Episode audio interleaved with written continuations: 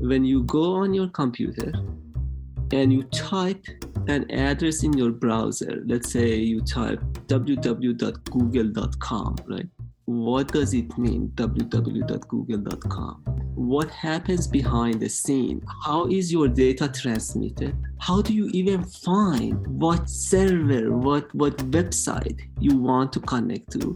And how you make sure that your data goes to the right destination and how that destination knows you and sends the result back to you.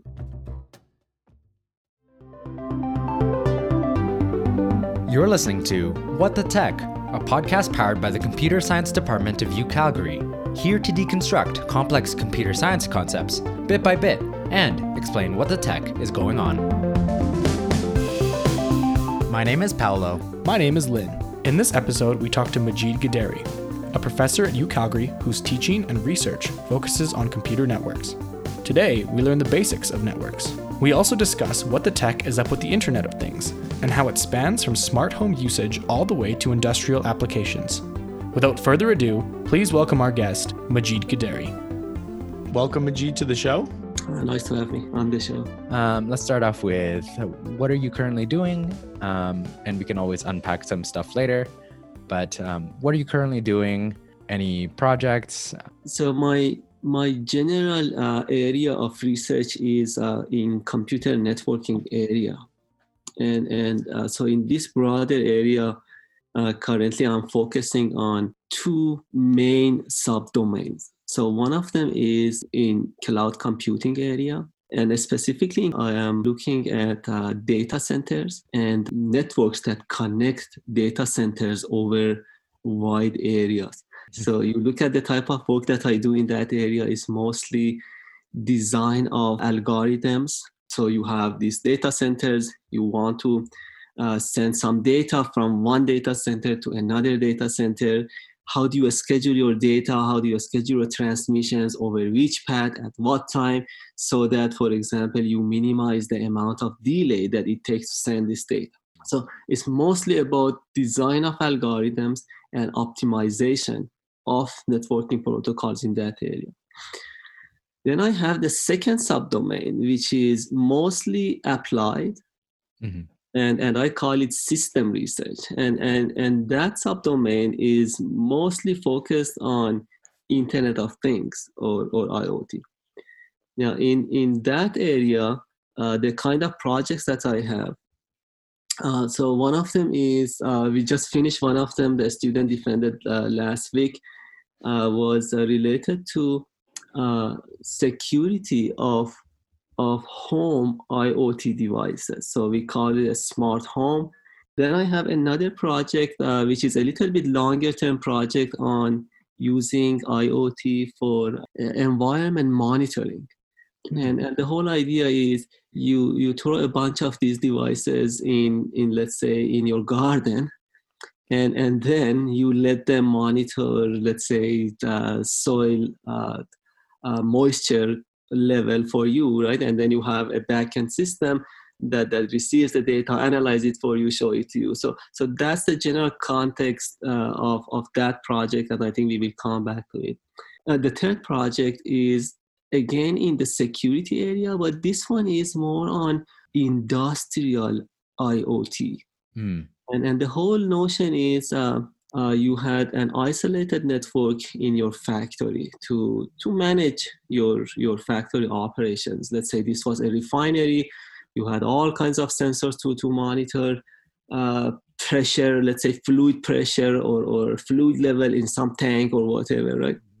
So they were isolated networks and and now with with the emergence of iot uh, people have started to connect those isolated networks to the general internet. So oh, okay. That's the yeah. third project that I have in, in IoT area. So, so just to give you a summary, basically two subdomains.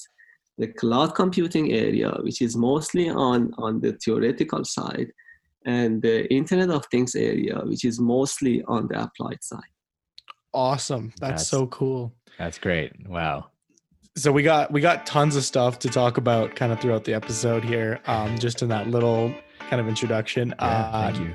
But but before we get into uh, maybe some of those specific things, uh, we kind of want to know a little bit about um, how you kind of got into the computer science world. Mhm. Um, we noticed that you did a um, bachelor's of science at uh, the Sharif University of Mhm. Technology Yeah, yeah, um, in Iran. yeah. That's right. Cool. Um, so how did you get into computer uh, technology and and uh, you know it was a bachelor's in science, general science, I believe, right? Uh, so similar to computer science, uh, but what they would call it, they would call it computer engineering. Uh, so it's a little bit different terminology here. When we talk about computer engineering, we are mostly uh, talking about the hardware side of computers, and Right. computer science is mostly concerned about the software algorithm side of the computing. And and so my my undergrad degree was in uh, computer engineering, but it's very much equivalent to computer science here. And then I did my master's also in Sharif in software engineering, Cool. Mm. but my focus was on theoretical computer science. So really just theoretical algorithms for what they call it parallel processing. So that was my master thesis. And then I I, I got uh, admission for PhD computer science department at, at Waterloo. Um, so I went there, and, and here is the, the interesting part. I was supposed to go to operating systems. Okay. Interesting. Yeah, I was supposed to go to operating system. That's what I thought I, I was interested. I was very much into low level system programming. Like Right. I always thought that I will end up in operating systems, but uh, for some reason, um, uh, the, the prof who admitted me, he was in networking area. Ah. Oh, cool. So I ended up in networking area, and then I, I thought I liked it. So, so I went to networking group uh, uh, in computer science at, at Waterloo. I did my PhD there, and then uh, I went for postdoc to University of Massachusetts Amherst in in US. So Oh I did, wow. uh, I did um, uh, uh, about half a year, less than a year postdoc there. So with uh, with um, uh, basic networking group there, and then I I got the position here in Calgary in 2007. Oh, I remember I came for interview in May. Uh, so I, I mean I, I was obviously in Waterloo like for, for about five years. So I, I was Canadian weather wasn't uh, anything surprising to me. But, Oh, good. but I came for interview in May. I remember it was May 2nd that I came for interview and it was snowing in Calgary. So even Oh. for me that was a surprise. like uh, I, I, I don't think we ever had anything like that at least in ontario in, in waterloo area yeah, Yeah. totally.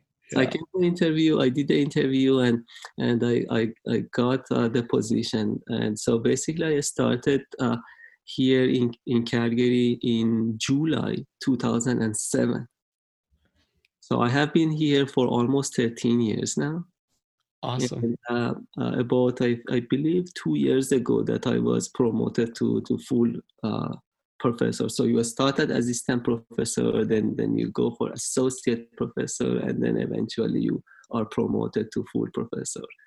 So right now, um, uh, a full professor of computer science at the University of Calgary.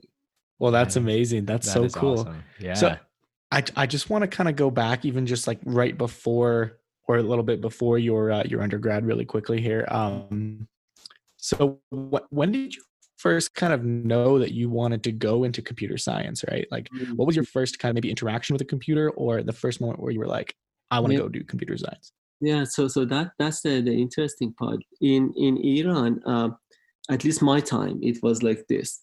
Uh, to go to universities, at least to to publicly funded universities, which are the the good universities are the publicly funded universities. Right. Uh, there is an entrance exam. There is a national entrance exam.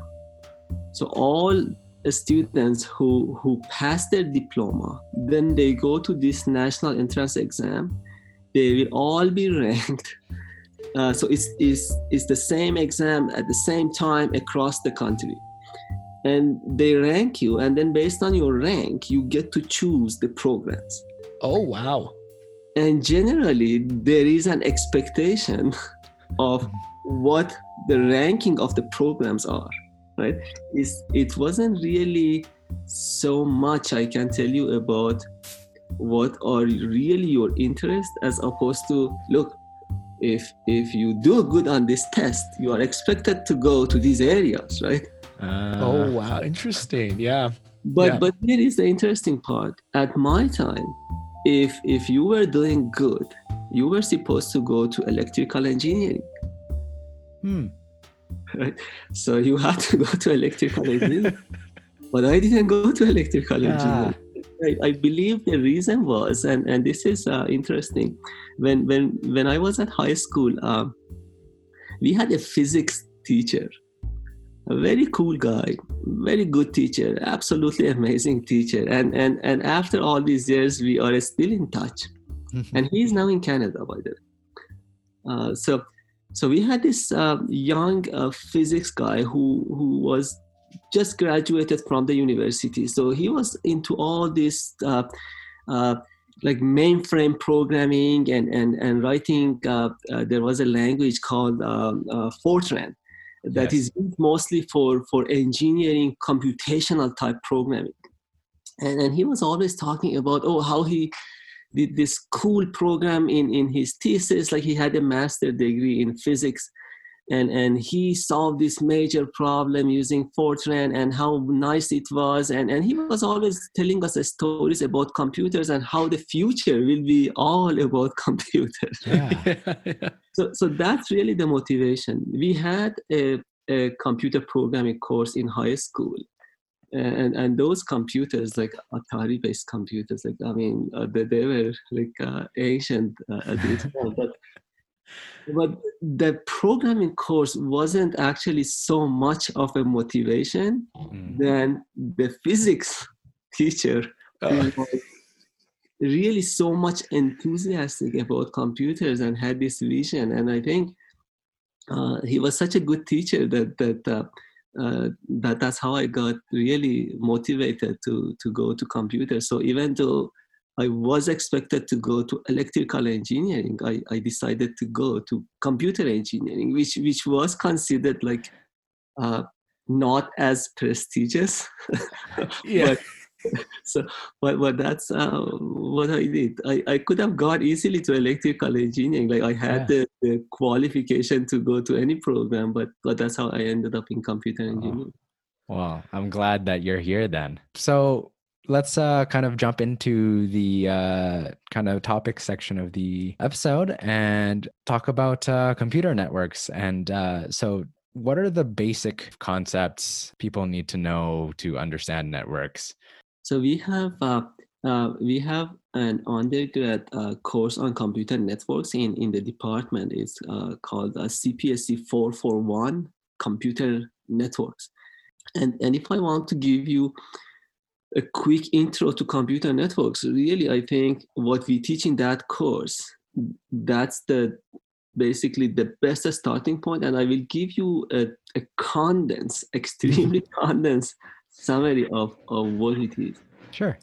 We really in that course talk about when you go on your computer and you type an address in your browser. Let's say you type www.google.com, right?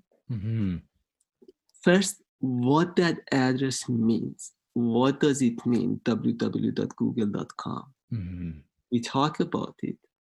Second, what happens behind the scene? Now, when, when you see a web page coming to your, your browser, and then maybe you enter some information, you click a button, it goes and comes back with results.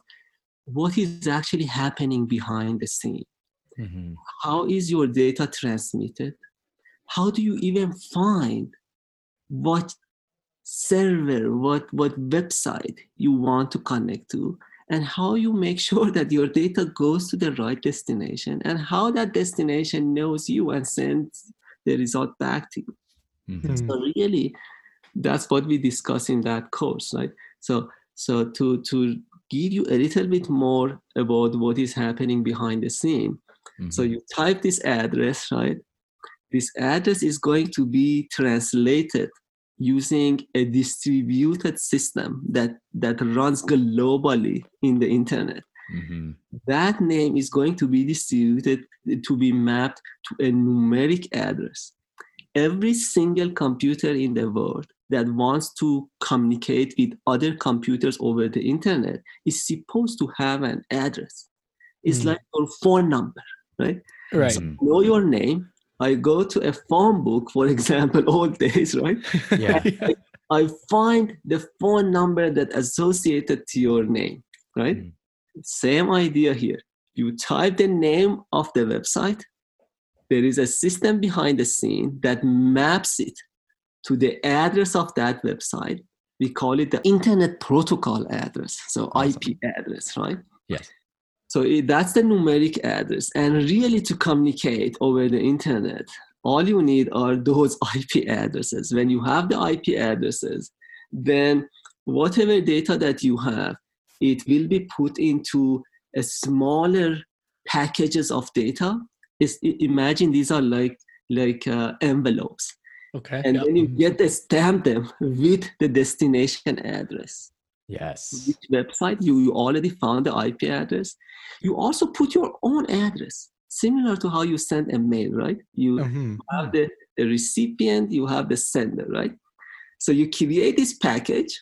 You basically, when I say you, all the the software that is running on your computer behind the scene, right? It creates this package and then it sends it. Then it goes to your ISP. You are connected to, for example, Shaw, right? Right? Yeah. Or, or Telus. Yeah. It goes to their machines. Their machines receive it, and this is the interesting part. It's really like the mailing sort facilities, right? Hmm. The machine receives uh, your your package. It looks, oh, what is the destination address? Okay, it's this number. Now, how do I send it to this number? Should I send it? I am connected to so many other switching centers or sorting centers. To which one should I send it, right? They have some algorithms, we call them routing algorithms. They run the routing algorithms and imagine it's like a map. You want to go from one city to another city, you run Google Maps, it tells you these are the potential uh, paths, and, and this is the shortest one, right? so Oh, it finds them, it chooses the shortest one, it sends it to the next city. Yeah. The Ah. next city, in this case, the next system, the next uh, switching system receives it. Then again, it looks and it says, "Oh, maybe I should now send it to this one. Maybe I should send it to this one." So, so it, it is forwarded, forwarded, forwarded, and eventually it reaches the destination website. Now, when it is there, the website uh, reads whatever is inside this package. We call them packets. And then it processes, it does whatever it has to do, it generates a response. Now it has to send a response back to you, right? Right. But when you send that package, you included your address. So the Hmm. website knows who is the recipient.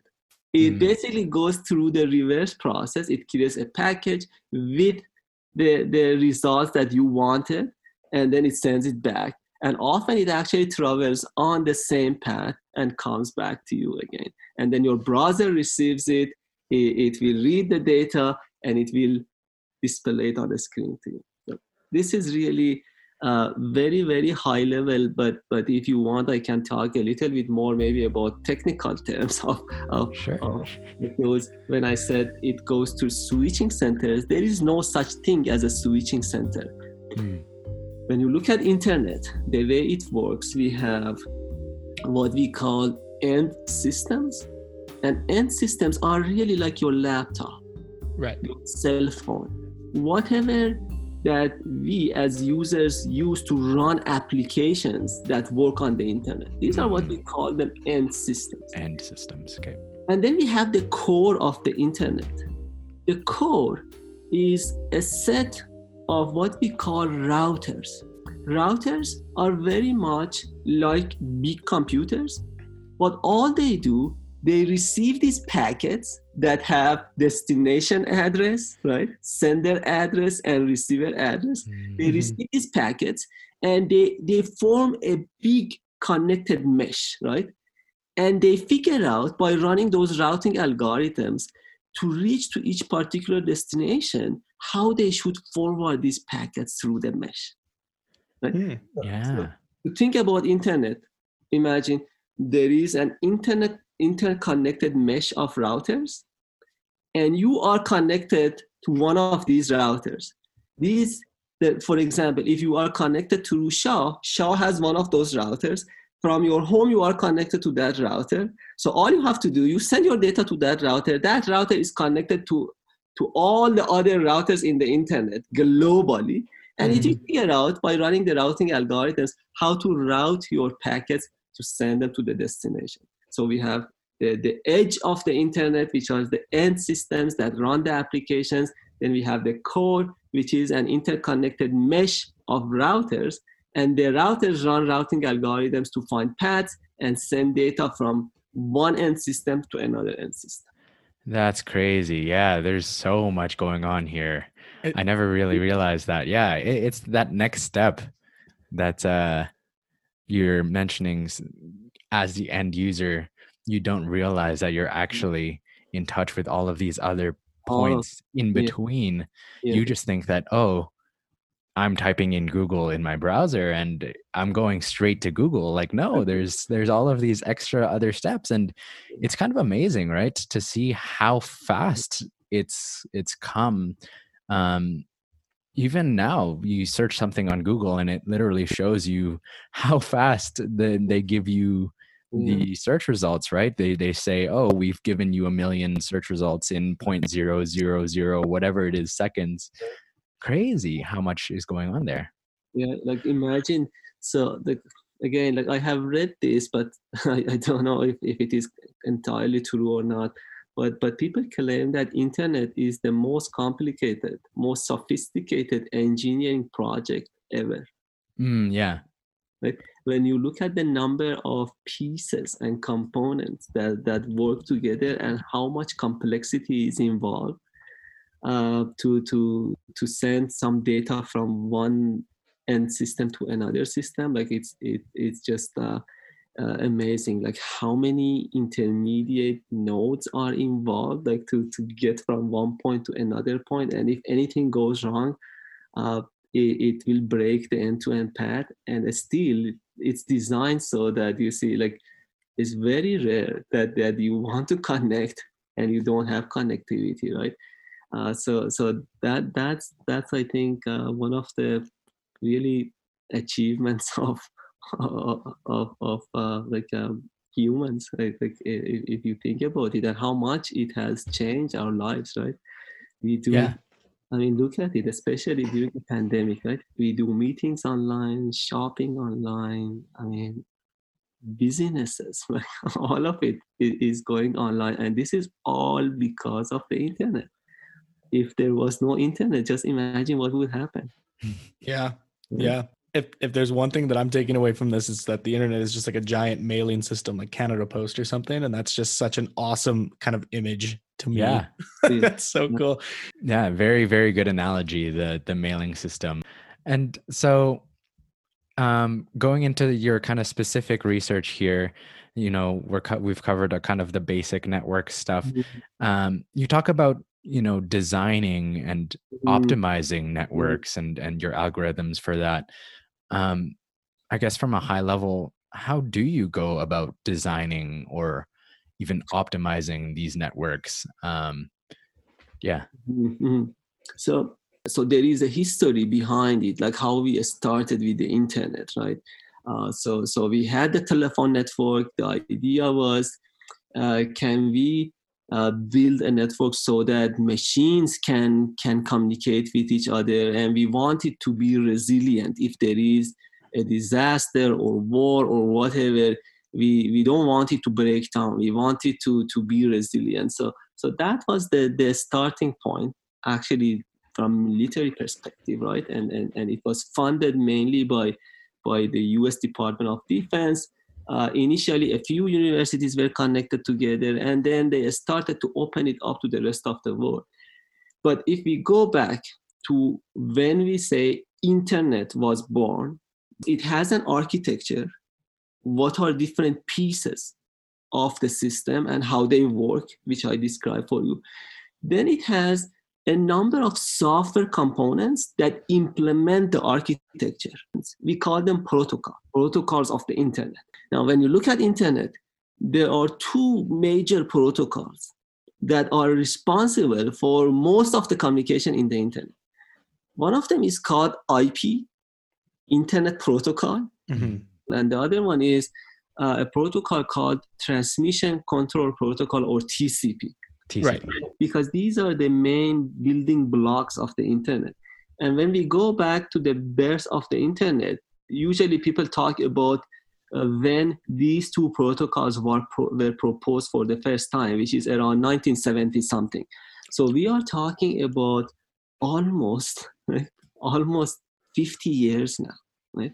40 to 50 years now since the internet was designed. Yeah.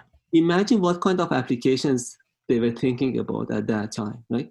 Yeah. maybe maybe sending a few bytes from one computer to another com- nobody was thinking about live video conferencing or, or, or video streaming or anything like that or internet of things so the system was designed based on their idea at that time but but it has really stood the test of time right Uh, Yeah. We constantly create new applications and they work on the same system. Problem is because system was not designed for these specific type of applications there are a lot of inefficiencies in the system. Mm. unfortunately we can't do anything about it.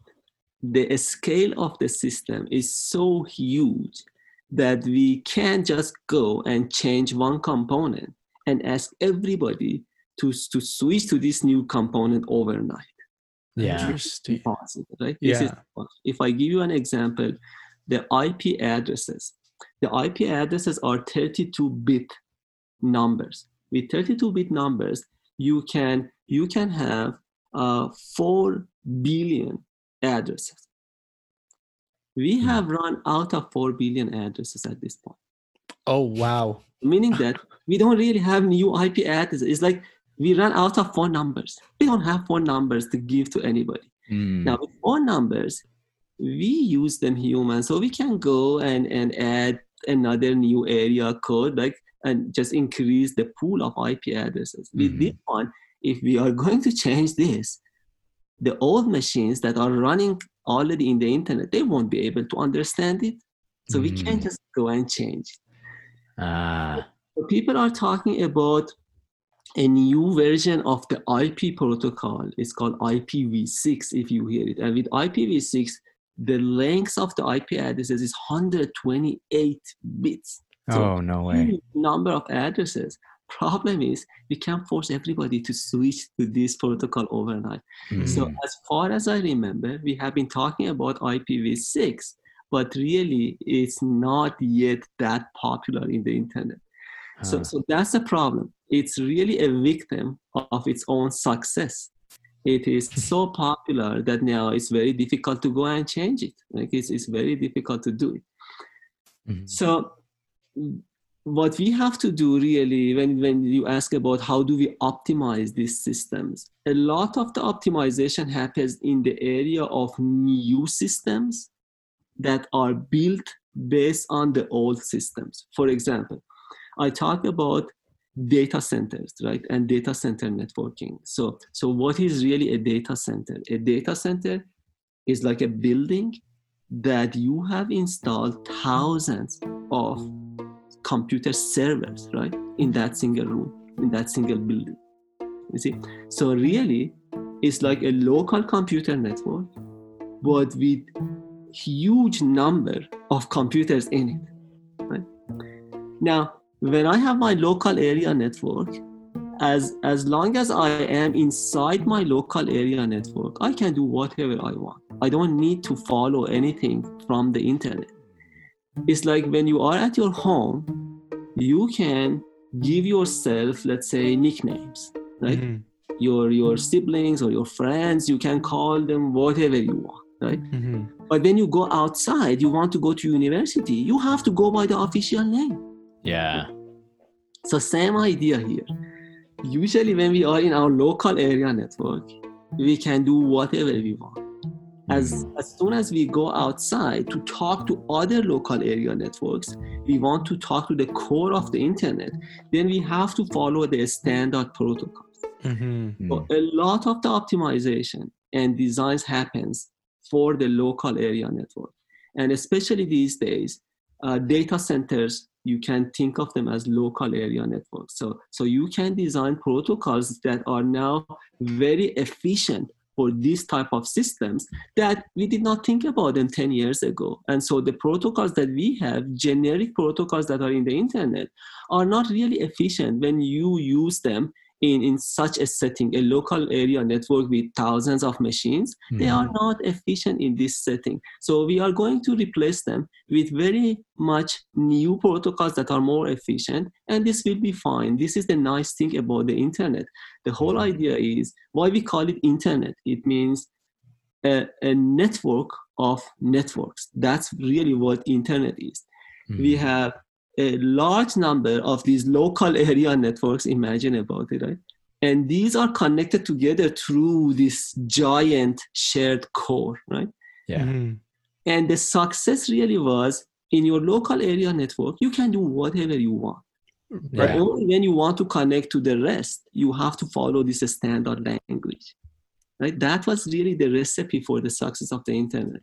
And we use the same recipe to optimize the, the local networks and then when we go to the global internet we will follow the protocols that were designed in from the old That's so Ah. cool. And and and so um I guess I guess we're talking about these like old protocols that kind of need to be updated and, up, and upgraded.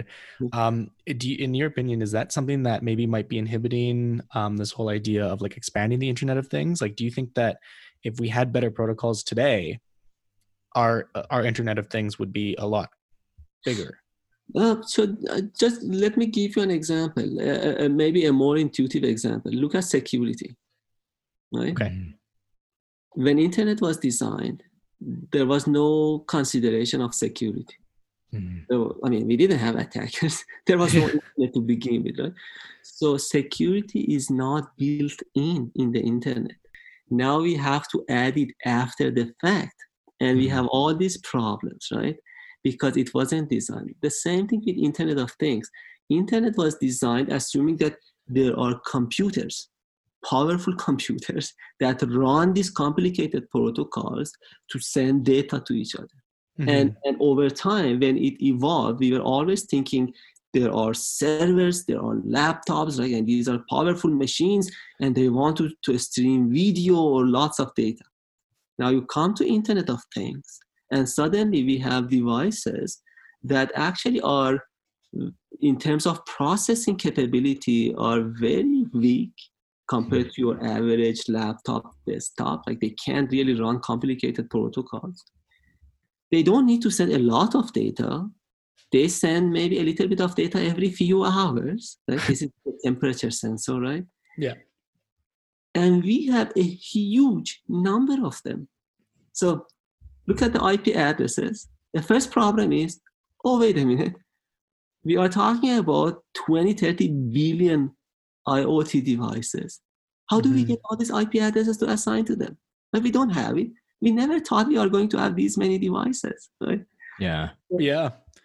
so the, It- the architecture wasn't designed really to deal with this diversity of devices now people are talking about streaming like uh, holographic pictures over the internet and you need like gigabit per second bandwidth with extremely low delay for that kind of application Yeah.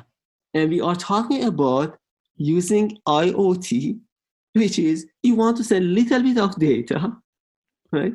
Yeah. Over the so we are we are going from something like uh, requirements of sending a few bits per second to sending a few gigabit per 2nd and the Mhm. same system has to support it. It's like you go to a highway, and some people are driving at 200 kilometers an hour, and you have some people who are driving at 10 kilometers an hour and you have three lanes right Yeah. i mean imagine what a mess it will create right I- I mean, we live it right now. The Crowchild Trail Bridge um, construction has been going on for um, probably as long as the internet's been going on. But uh, I guess to backtrack though, um, this might be just like super basic, but we never actually even covered what IoT in its essential form, what what IoT even is. Mhm. Um, could you describe what IoT even is?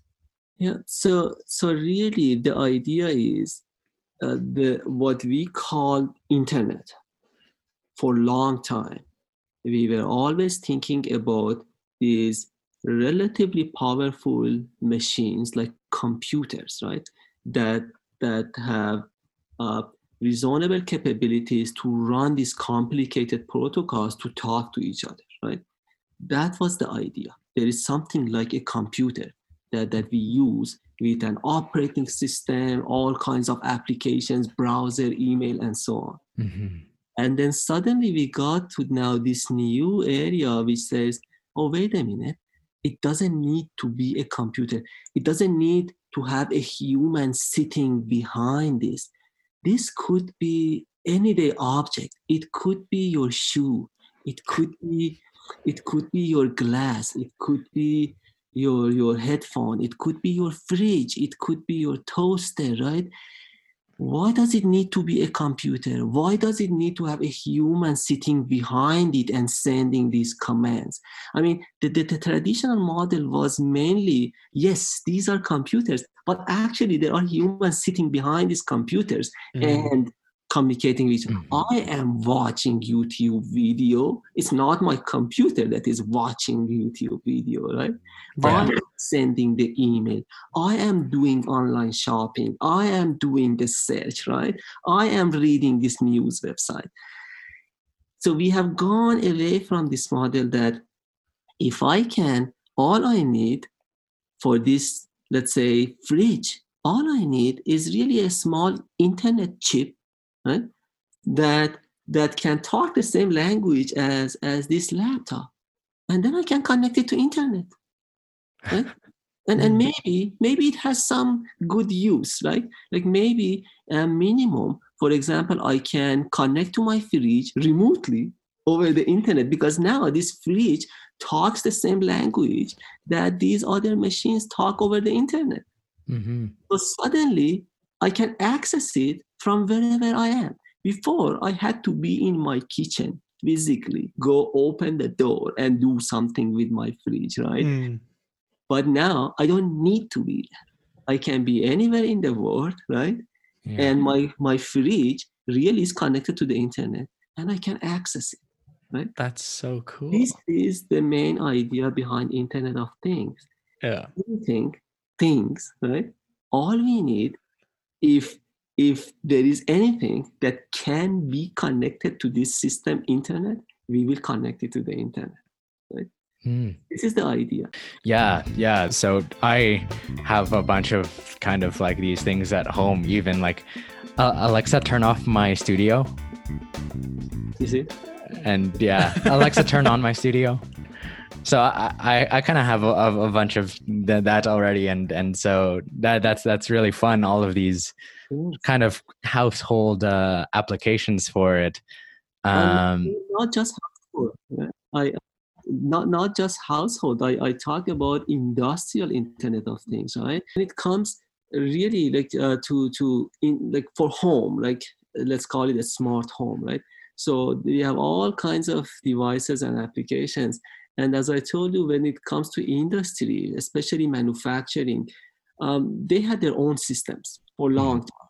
I mean, security, reliability are, are extremely important in those settings. So, Right. so there are special purpose-built devices that are designed for those settings uh, to work reliably and, and, and quite secure by, by isolating them from the internet mhm. at your home if if you call your uh, lights to turn on and and you have to call twice nothing bad is going to happen right but if Mhm. this is a critical uh, process let's say in a refinery and and and uh, it has to let's say increase or decrease the the flow uh, in in this pipe like it could have major consequences right i mean you can't tolerate anything like this so that's the reason there was a, a completely separate ecosystem when it comes to to industrial settings but but it means that the cost is also high because Right. you have to design and develop an independent system for those settings. And with, with IoT, what, what is happening is people are saying,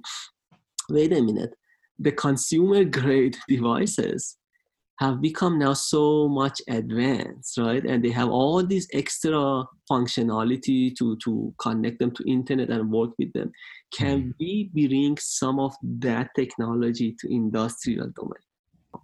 right mm-hmm. and and i can imagine that that comes with a whole like myriad of just like other challenges right because you know in the home right you get locked in your house burns down okay like uh, tragic obviously terrifying obviously um but uh, i can't imagine like you know backhoes and uh, cranes just like going off on their own and just Yeah, let me own- give you an example now, right?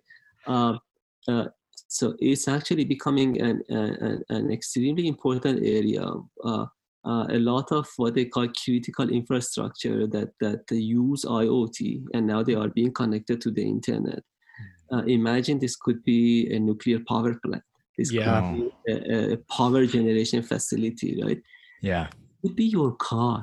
Do you know that that average car has about 75 uh, small devices that form a network and they communicate with each other? oh that's Mm. crazy And these days, these days, car manufacturers are talking about connecting them to the internet, and a lot of them are actually connected to internet. Right Teslas, yeah Tesla. Yep. not, not just Tesla.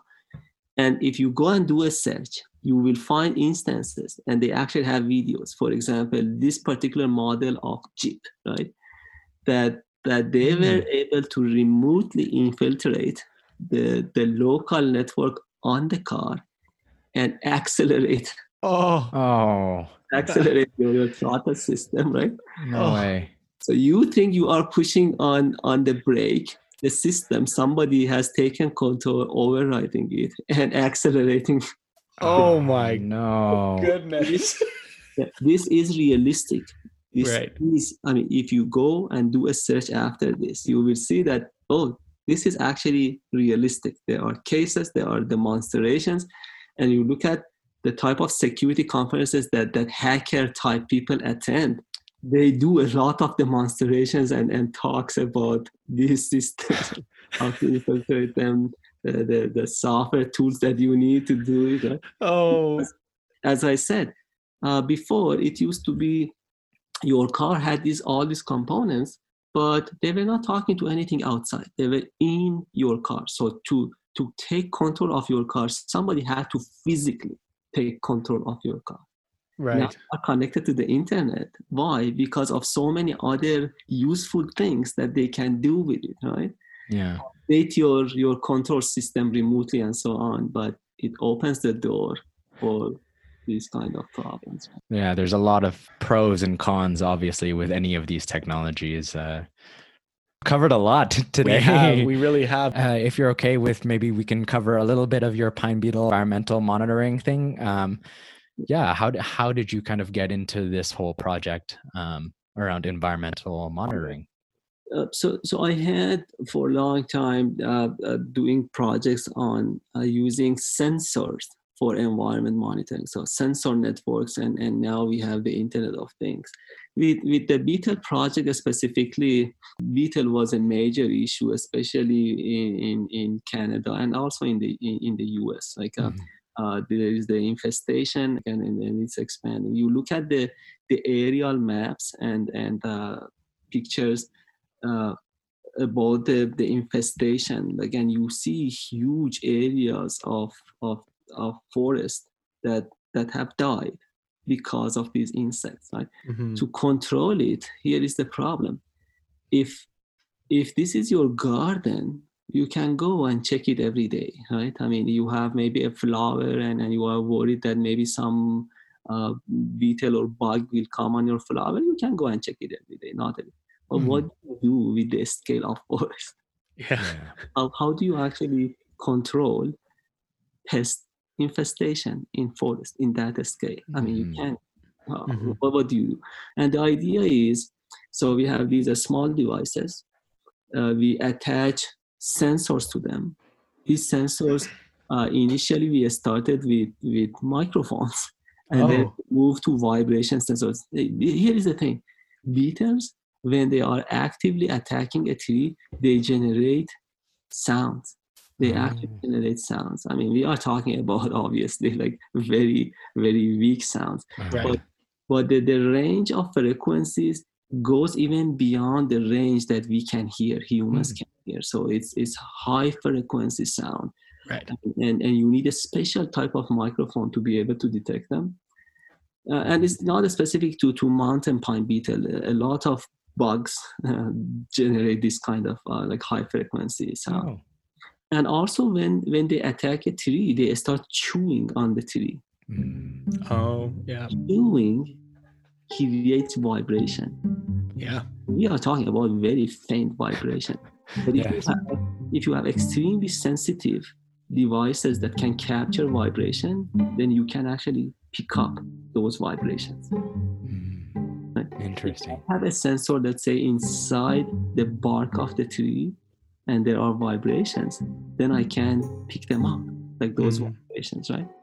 But they are very faint vibrations. So, so here is now what we have. We have this a small device.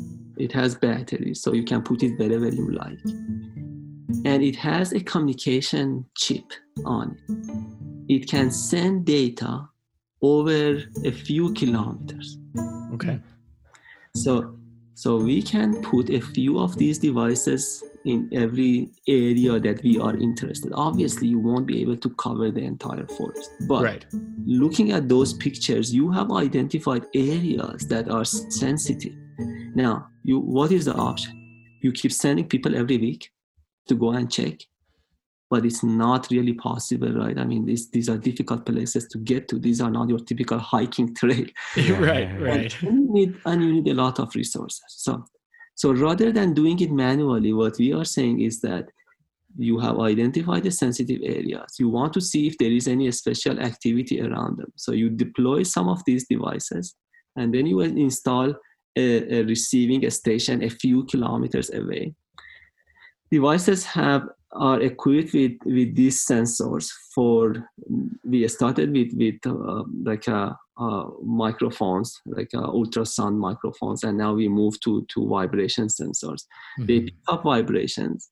They have the the transmission chip on them. They receive the data. They send it to your station. The station will send it to another server uh, that, that could be running let's say at the university or, or somewhere.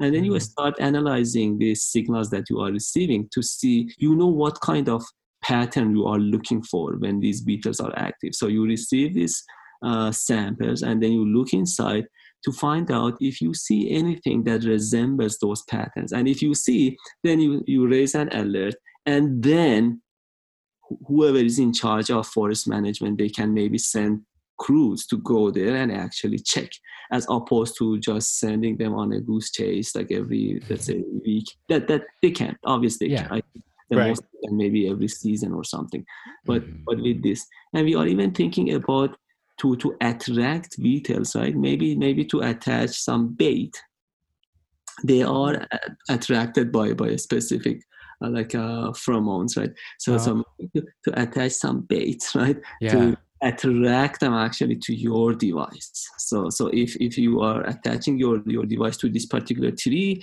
then they will be attracted there. So if they are in the area they will be attracted to you. You have a mm-hmm. bunch of these devices and and and all you have to do at the beginning of the season you install them. At the end of the season you remove them maintain them for the next season right? And and maybe devices they they run on battery so you have to be careful about how much activity they do, right? The, the right. die in a day. So, so they wake up, let's say every hour. They take a sample. Is there anything interesting in this sample? Yes. Okay, send it to the central control system for processing. Mm-hmm. No, I don't see anything interesting in the sample. So go back to sleep. Mm-hmm. so yeah. really, really, that that's the idea with the Beetle project. That's, That's so cool. So cool. that is so cool. All right. Yeah. So I guess uh, if you could kind of maybe sum up our conversation that we had today, um, you know, in a couple of sentences, uh, how would you? And then also, if you could just provide one piece of advice for our listeners, what would it be relating to our topic today? Mm-hmm. Yeah, so so I think that the takeaway is um, uh, the the communication area. Like this seems to be. Um, it, it seems that our life, our lives will be more and more dependent on internet-based communication. Mm. So this is this is what what I see, and I think the importance of this area. Uh, will actually increase over time. Uh, something like the pandemic happens and, and uh, remote work and so on, and this all depends on having good communication system Right? And, and I think I think this trend will not stop even after the pandemic. I think we are moving toward this direction. So uh, all kinds of devices, very much our life will be online on the internet. Um, so we have to learn how to use these systems to do something good and useful with them and how to do it properly. Right. There are so many issues security, privacy, efficiency, and so on that we have to deal.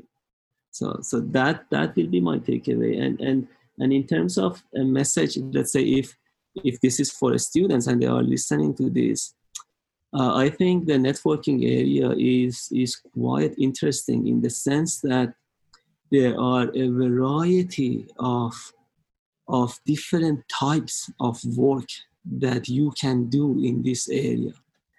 You can do completely programming type projects that you build a system and, and you deploy it and you actually see how it works or you can be futuristic like how do i redesign these systems how do i optimize this system? Right? so i think i think that's my message for the students that that take a closer look at, at, at this area. Don't be scared that a lot of people i think they say they don't know much about the networking so they don't want to get in the, into the area. But that's the interesting part of it. If you go to an area that you already know it, what's the point? Yeah. You should go to an area that you think you don't know it, but you think there is a lot to learn and it's going to be actually useful because there is no system these days, there is no software, there is no application that does not rely on communication and internet. Hmm.